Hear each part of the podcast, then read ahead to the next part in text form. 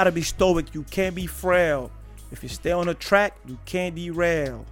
And Mm. if you stick around long enough, you for sure be, Mm-hmm. Be unveiled. unveiled. Yes. What's up, everybody? What's did it? Welcome to the Unveil Mindset podcast, hosted by me and my lovely wife. I'm Dowda Kande, and there's Numso. Come on. we went to that property.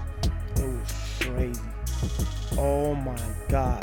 So, boom, she parked, and then I get out the car. I swear to God, lied to you now. As soon as I hop out the car, it was a full, it was two crackheads, bro.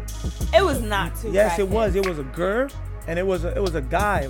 Like, yes. Hey, Dowda. Yes, well, like, bro. So the crackhead walked past me. The, First of all, bro, the guy, the crackhead, the guy walked right past me, and the other crackhead was a lady. She was picking up cans, bro. I swear, she picked up a can right by my foot.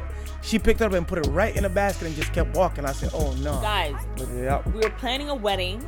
We're buying a house. We're getting furniture, and I looked at Noomsa, bro. I was, I was sweating. I looked at Noomsa. I was like, "Yo, yeah, like this one is this is the one, bro. This Yeah. was the one." Yo, I was like, "Yo, we gotta go." But we hopped in the car.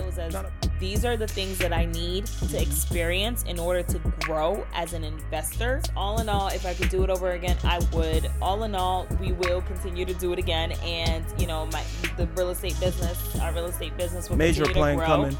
Um, so we're we're very excited about what we have upcoming, but Bro, that man don't like he don't speak no English. That man said, "Por qué? Por qué? te qué? Por qué?" I said, "What?" I said, "Do you feel that that experience alone, you were unveiled?" absolutely. Boom.